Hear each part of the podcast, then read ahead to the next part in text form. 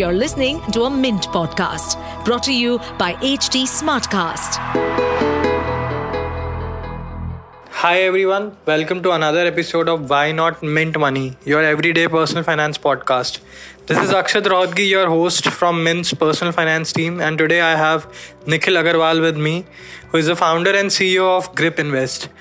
Today we discuss an important and emerging asset class for the retail that is pass through certificates. It's an alternate fixed income product that was earlier meant for institutions and now being offered to retail investors. So do tune in. Welcome to Why Not Mint Money, a personal finance podcast where we help you understand basic money concepts and share strategies for you to build your wealth. So let's get started with your money journey. Uh, so, welcome everyone to another episode of Why Not Mint Money. So, today we have uh, Nikhil with us again, who is the CEO and founder of Grip Invest. And today we have an interesting topic for us to discuss. It's a, it's an instrument called PTCs or SDIs. Full form stands for pass through certificates or securitized debt instruments. You might have heard about the, these products from the 2007-8 crisis in the US, CDOs. It has some parallels to it.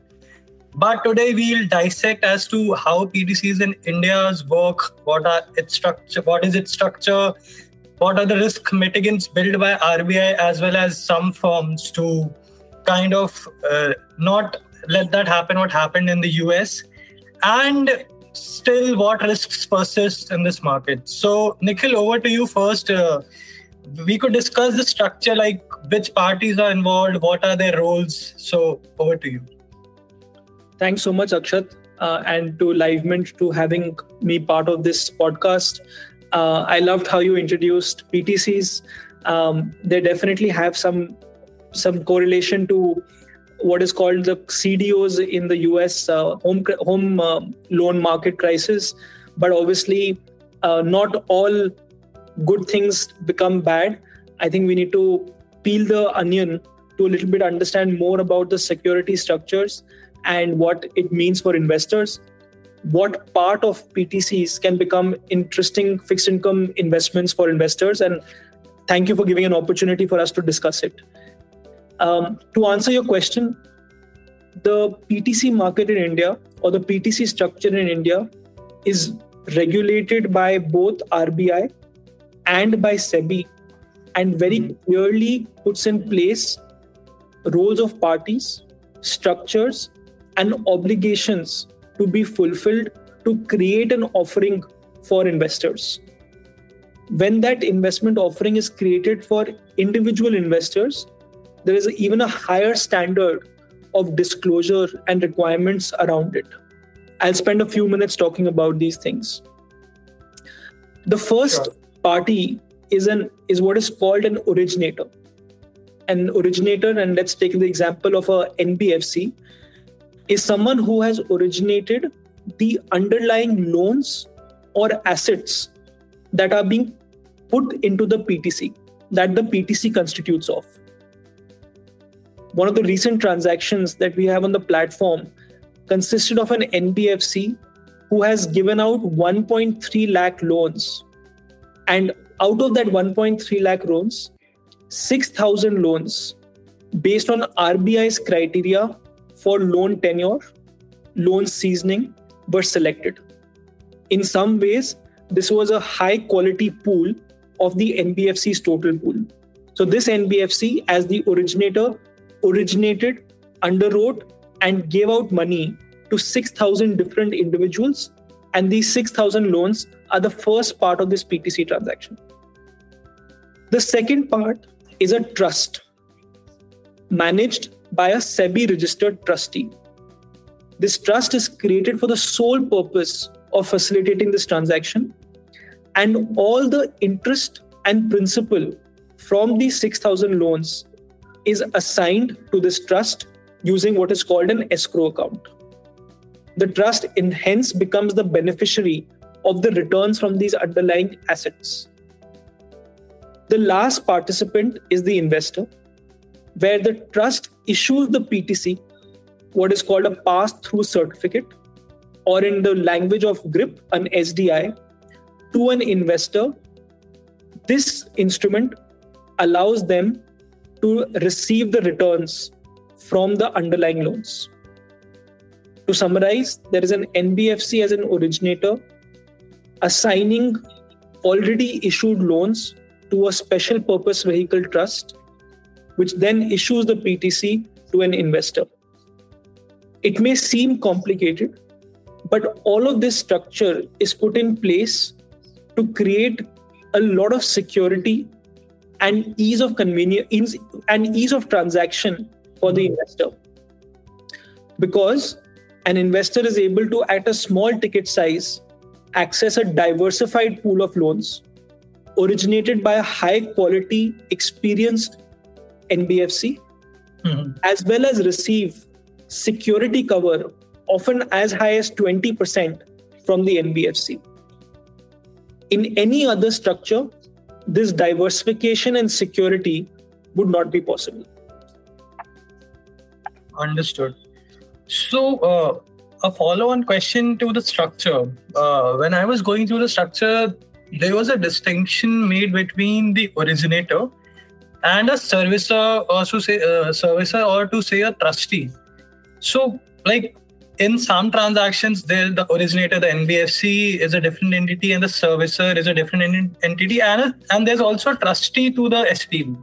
So, like, what are these distinctions? And uh, if if I don't know the reason, like, why is there a uh, like why a different party in some transactions is allocated to service the PTC?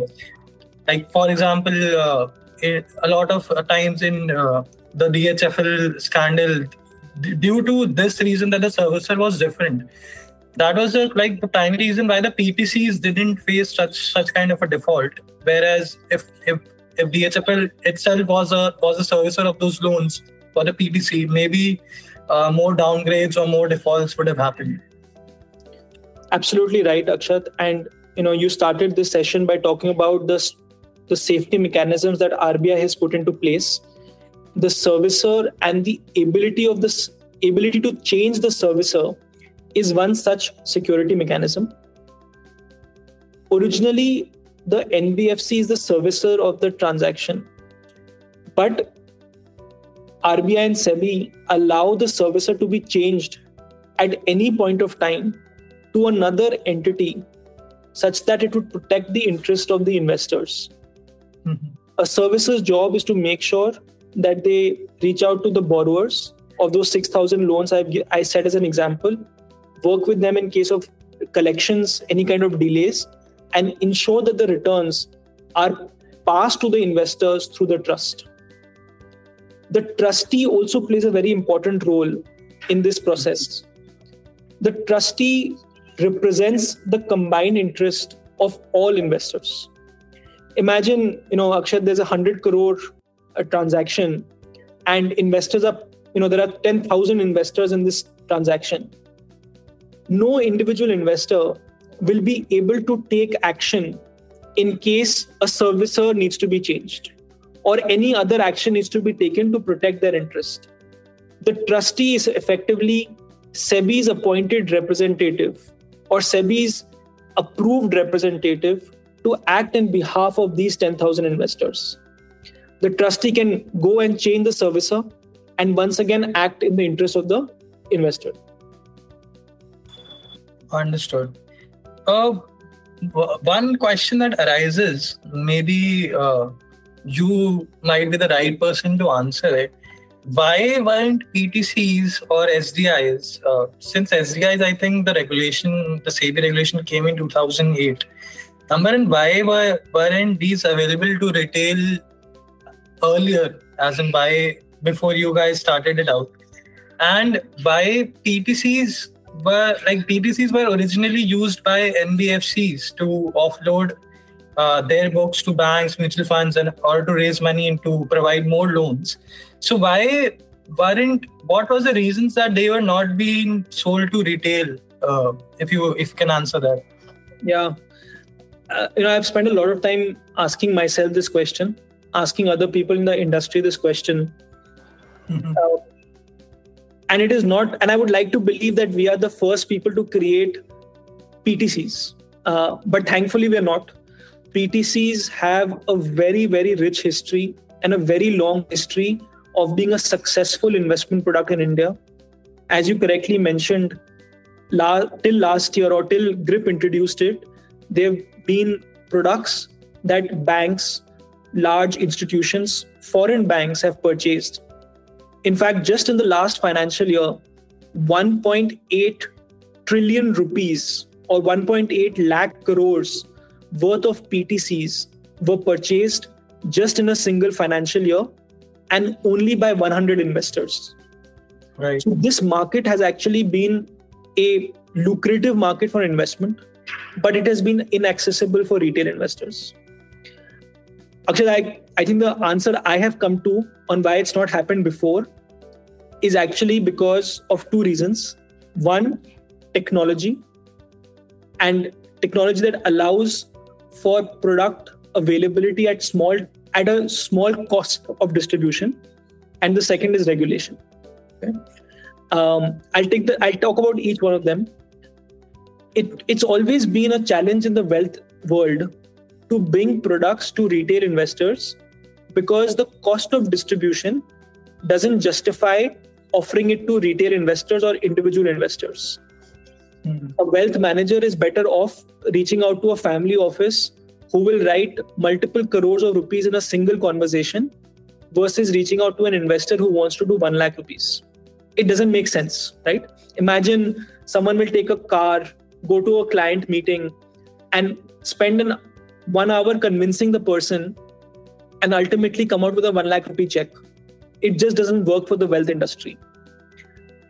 Technology has changed that, not just for PTCs, but in fact for all investment products.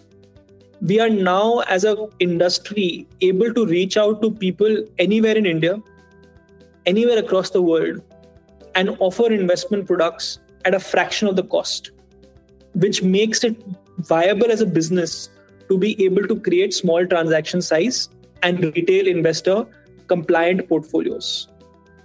GRIP, when it started, quickly received investors, NRI investors from 55 different countries. Hmm. I cannot imagine how the cost of distribution to NRIs in 55 countries without the power of technology. Yeah. I think the second aspect is regulation, which we owe a lot of credit to SEBI for, to, to be able to see that while the stock market and the equity investments are you know growing rapidly and maturing the fixed income market and corporate bond markets are not deep enough from a retail investor participation. The recent license framework called obpp which allows platforms like us to offer these products has been another significant step in this direction including ability to use upi for making payments the comfort of a transaction settled on the stock exchange has all happened in the last 12 months. And I think that is what will power this industry into the future. Right, understood, Nikhil. Uh, I think uh, it made a lot of sense, and for me as well as to the listeners. So uh, let's let's let's talk about the built-in risk mechanisms like which kind of distinguish PTCs even for the retail investors, uh, as in how like the mechanism make it safer than other fixed income instruments apart from obviously fixed deposits and GSECs, which are the safest. You could say the sovereign guarantee on GSECs. So the thing what I came across was number one, RBI mandates the the originator to have some skin in the game in the form of uh, MRR, that is minimum retention requirement, and it depends upon the period of uh, uh, the duration of the PTC. So, uh, could you explain me more about that uh, MRR for normal NBFCs as well as there's something called as replen- uh, replenishment period for NBFCs that do receivables, that factoring NBFCs. So there, there is also something uh, called as a replen- replenishment period where uh, you cannot, uh, where you cannot uh, kind of pay back the principal. And uh, uh, let's let's talk about more mitigants that are built into PTCs that that you are aware of. Sure, I think this is a very important point and a very important differentiator between corporate bonds and PTCs and other form of fixed income instruments. Um, I'll throw light on a on a few security measures that are in place, and I'll try to explain it uh, as well. Number one, uh, RBI has set forth certain minimum things that every NBFC has to do before a PTC can be issued. I'll give a few examples. Number one, the loan that has been provided must at least be three months old. The NBFC should have seen three months of track record of repayments before it can put it in a PTC. In often cases, it is as much as six months old. During this time, not a single default or delay can happen, and the loan must be completely up to date in terms of returns before it is put in the pool. That is the first measure. The second measure is the MMR, which you talked about, where the first 5%, at least 5% of loan has to be held by the NBFC and the loss of the same must be first borne by the NBFC before it can be borne by the investor. Most NBFCs have a net NPA below 5%. And this then becomes a very important security measure and a powerful security measure. The third protection is what is typically called over collateralization, where the NBFC may ask for a, for a return on a 100 rupees loan but instead will provide 115 rupees of loan for the same price that 15 rupees of additional loan is over collateralization and acts as a further buffer to protect the investor there are also concepts like eis spread that are built in but we'll not go into that uh, for the sake of uh, you know just keeping it simple I would say the last thing is diversification. I think it's important to recognize that these are not loans or not a single loan, but actually a pool of thousands of loans. The most recent transaction done by the most recent transaction done by Grip actually has 6,000 loans pooled together. Actually, I'm also uh, happy to cover the concept of uh, replenishment Sure. This is slightly delinked from security, but is a very interesting concept, as you mentioned, from a receivable transaction perspective. What happens in receivable transactions is there are many, there are very short term transactions, one to three months. And creating a PTC for a short term paper can sometimes be very expensive. The concept of replenishment, again, allowed from a regulatory perspective, allows the NBFC to reinvest the principal received into one or two more tranches of loans, of short term loans, and convert a one month or two month receivable into a nine month transaction by constantly replenishing the pool and reinvesting the principal. In this kind of a transaction, the investor receives monthly interest, but the principal comes to them at the end of time. This is called a replenishment structure and is getting increasingly popular uh, for PTCs. Understood. So let's since you said let's not discuss EIS, but but for the sake of our listeners, let's let's discuss EIS. Like it's it's an important uh, mitigant, so to say, for uh, for a PTC pool that has uh, microfinance uh, loans as an underlying because the EIS spread is quite large in that case.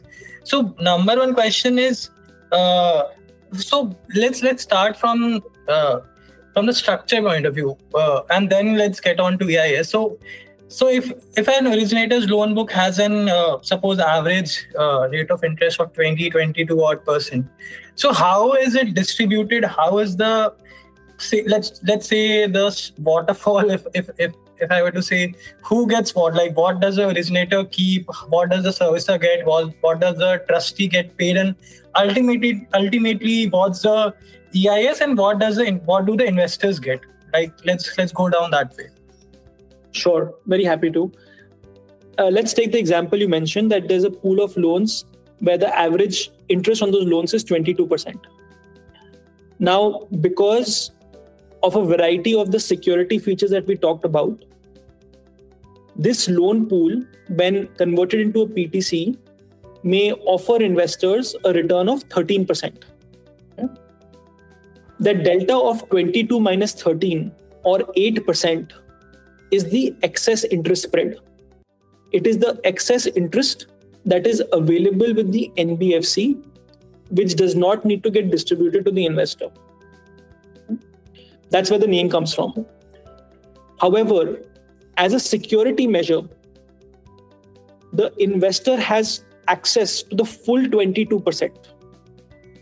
Until the investor does not receive his 13%, mm-hmm. that excess interest spread cannot be distributed to any other party. Okay. Use a technical term.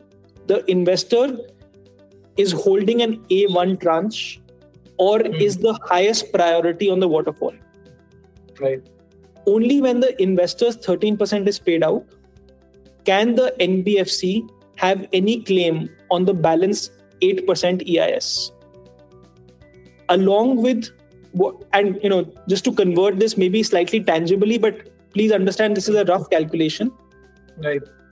8% divided by 13% is almost 65 70% right?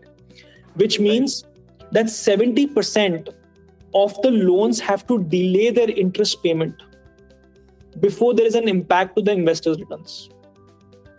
That is the high level of protection that gets created because of an EIS facility hmm. in addition there is the mmr in addition, there is the over collateralization. And in addition, there is the diversification across a large loan portfolio. All of these together become the protection for a PTC. Understood. So, uh, I think we talked about the risk mechanisms. Let's let's talk about some of the risks that still exist uh, in these products. So obviously, there's there's a default risk that the pool might default and lead to collection inefficiencies. And what, what other kind of risks that that you think uh, are prevalent in PTCs?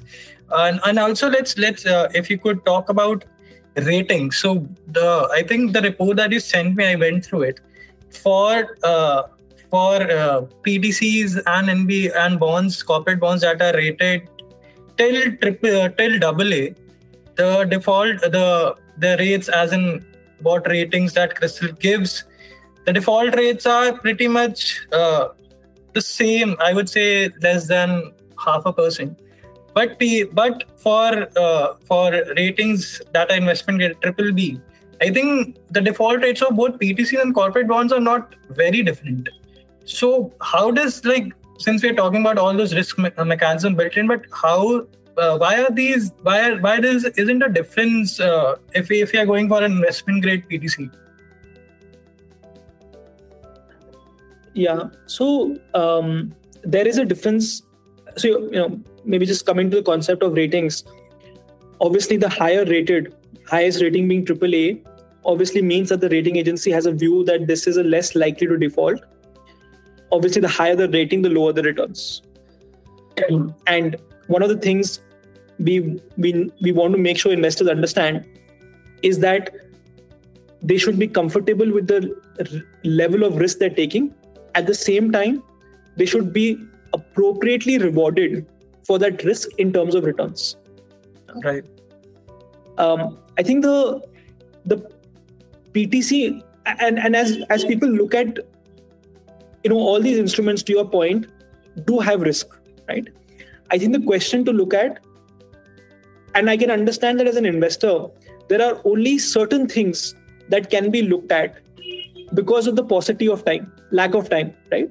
I think if there were a few things to look at it would be what is the rating of the ptc if the PTC is rated, say A, am I getting additional return versus a double A, double A rated instrument? Maybe we can quantify by an example, Akshat. So today, a double A rated bond would be somewhere between nine and a half to ten percent returns. Hmm. But an A rated PTC would be close to 13 to 13.5% returns. Okay. So that delta of 30%, does it justify the slightly higher risk I'm taking? Okay. And I think at every stage of rating, the investor must look at what is the rating, what is the delta of returns. I think the third thing that they should look at is the rating of the originator, of the originator NBFC. If the originator NBFC is also investment grade, I think then that also implies a high degree of confidence on the servicer and the originator of the transaction. There are many other things that investors look at can look at. Mm-hmm. On GRIP's website, we publish a rating report, a deal memo, and information memorandum to educate them. But I think these are the basic things that an investor should look at. There are definitely defaults or delays that can happen, but you know, to the CRISIL report that you mentioned, if I if memory serves me correct, even in a single A issuance, the default rates are low single digit, right? Mm, uh, maybe right. a couple of you know one or two percent, and right, I think right, that's where the protection that is offered by the instrument is very high, and the returns, the delta in returns, justify or should justify that increase in risk. Get a point. Uh, so let's talk about since uh, the PTCs that uh, you guys are selling are, are like under the SEBI framework called SDIs, and these are uh, to be listed on the exchanges. So, and we've talked about this earlier that these instruments in the secondary market have uh, technically at this point of stage no buyers or sellers. Market is very illiquid. So how? So if I want to offload, let's say as a retail investor, I want to offload uh, a PTC SDI. So how, like, what is the mechanism for an institution? It's easy; they could probably fetch some debt brokers and like their institutions, their deal sizes are large. But for a retail investor, supposedly I want to exit earlier. So how could I do that? Yeah. Uh, I think that today there's definitely, I'll admit, a, a limited liquidity in the market. Um, once again, SEBI has, under this new framework, empowered companies who take the license to act as brokers.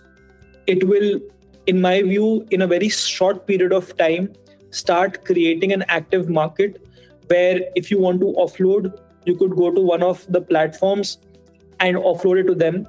We are working very actively to be able to provide this service to our users. Uh, on a best efforts basis, it is even available today. If an investor does want to sell, we are happy to try to make sure that they get the required liquidity the good thing is that they are tradable, right? And they're held in your demat account, which makes the process very easy. Till right. recently, alternative fixed investments were, you know, just a form of a contract and impossible to exit. I think we've crossed a big, big hurdle by at least making them available in your demat account and listed on the stock exchange. The next step, which I think will happen soon enough, is to also make it uh, create an active liquid a liquid market. I think the last point I'll add is that in the case of PTCs, mm-hmm. they are all monthly paying principal instruments. Right. Unlike bonds, which are end of life bullet repayments, which mm-hmm. means that while you may not be able to have enough liquidity to sell, but you're constantly receiving your principal back. In fact, in 10 or 12 months, you will receive your entire principal back. You'll have principal protection. So, because of those reasons, even though you cannot sell, you are still receiving a significant payout, which creates some amount of liquid cash at your end. Understood. So, pretty much you've covered, uh, I think, a lot of about PTCs. Just, just wanted your view on how, how, and supposedly I want to go for an alternate fixed income product, except for obviously like uh, an alternate product would be a P2P or an invoice discounting or a asset leasing transaction that obviously now mostly happens through the structure only. A lot of like most of the players have stopped that LLP structure and all that, and PTC, and of course let's let's also compare uh, corporate bonds. So how, as an investor, I should look at these avenues and where should I allocate the most and what risk factors should I uh, like think while investing? So let's let's break it down for our listeners. If you could break it down. Yeah, uh, happy to. Before uh, going specific, I think there are two, two, three generic principles that are always true. One is uh, please diversify. Uh, I don't think I or anyone else would advise to put all the money in any single product. Uh, please right. put it across products. Please put it across platforms. That's number one. Number two is uh, depending on the risk of the instrument and depending on where you are in your journey, allocate capital that you are are willing to take certain risk on. Uh, this is not necessarily the money that you want to keep for a rainy day, but this is some money that you want to see higher growth on returns. Uh, I think these are the two generic principles people should apply across the board. Um, I think the, the actually, the, if I I'm sorry, but if I can add a third principle, I think it's sure. imperative now to invest in a platform that is regulated. We saw what happened to crypto, which was unregulated platforms, which impacted invest- investors adversely when they came under a regulatory framework. The regulators are acting in the interest of investors and there are they are creating the right regulatory frameworks obpp p2p guidelines and you should only invest in products or on platforms that are regulated. So these are three common principles. I think the uh, to be maybe more nuanced Akshat i would say that uh, one of the big challenges i can see investors facing is actually not knowing what is the risk of the instrument they're investing in. A P2P platform does not have a rating. P2P instruments do not have a rating. Yeah. Um, real estate platforms, commercial real estate does not have a rating. Uh, most other platform, most other products don't have ratings. One of the things for, especially for individual investors who are getting into this, one of the most powerful ways of understanding at least relative risk is credit rating. And I would urge investors to think about giving more preference to platforms like that because otherwise it's very hard to judge what the risk is likely to be. SEBI has now made it mandatory for all fixed income products to be rated and listed if they're offered to individual investors. I think that's an important consideration to keep into mind. I think the rest, as I mentioned earlier, is to really look at how much returns you're getting for the risk you're taking. Um, I would argue that the PTC product originated by an NBFC with a 20% protection, credit rating, listing is a different format of P2P, right? Because P2P is also ultimately a loan, but it has no security cover and it, it is not originated by an NBFC for this difference in risk, I think the returns are actually very attractive for something like a PTC paper. Uh, so I think these are the very high level without being super sophisticated, without having being an expert in finance. I think investors can look at to make their decision on where to invest. Understood. That that definitely gives a perspective to our listeners. So uh, I think those were the major questions from my side. Anything uh, that you would like to add at the end, and then we could uh, finish this off. Yeah, I think one of the most things actually we're we're very excited about is um, is to constantly bring these instruments at a lower ticket size. Not because it allows just allows more people to participate, but it allows one additional layer of diversification to happen imagine if you had a 10 lakh rupee allocation or you had a 10 lakh rupee portfolio and the minimum ticket size was 10 lakh rupees. You could only make one investment. Hmm. right. But if we could offer you a minimum ticket size of 1 lakh rupee you could make 10 1 lakh rupee investments in different in different products and further mitigate your risk. We have seen that play out so successfully for users on a platform.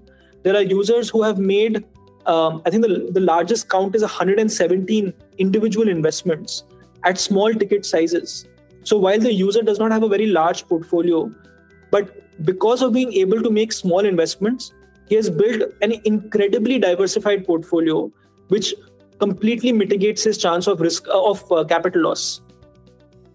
I think that is something we're excited about.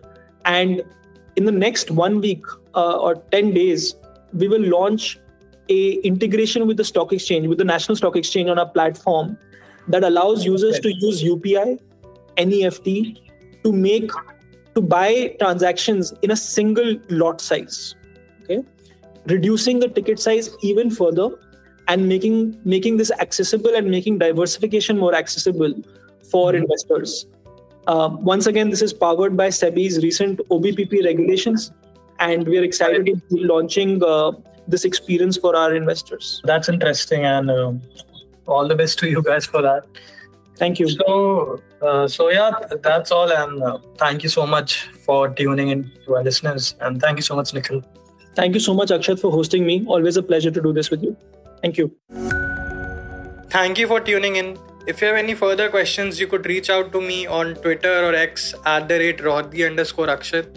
You could also reach out to me on LinkedIn.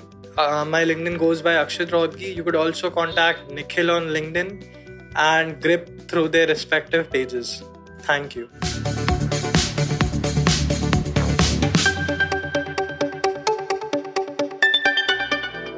To stay updated on this podcast, follow us at HT Smartcast on all the major social media platforms.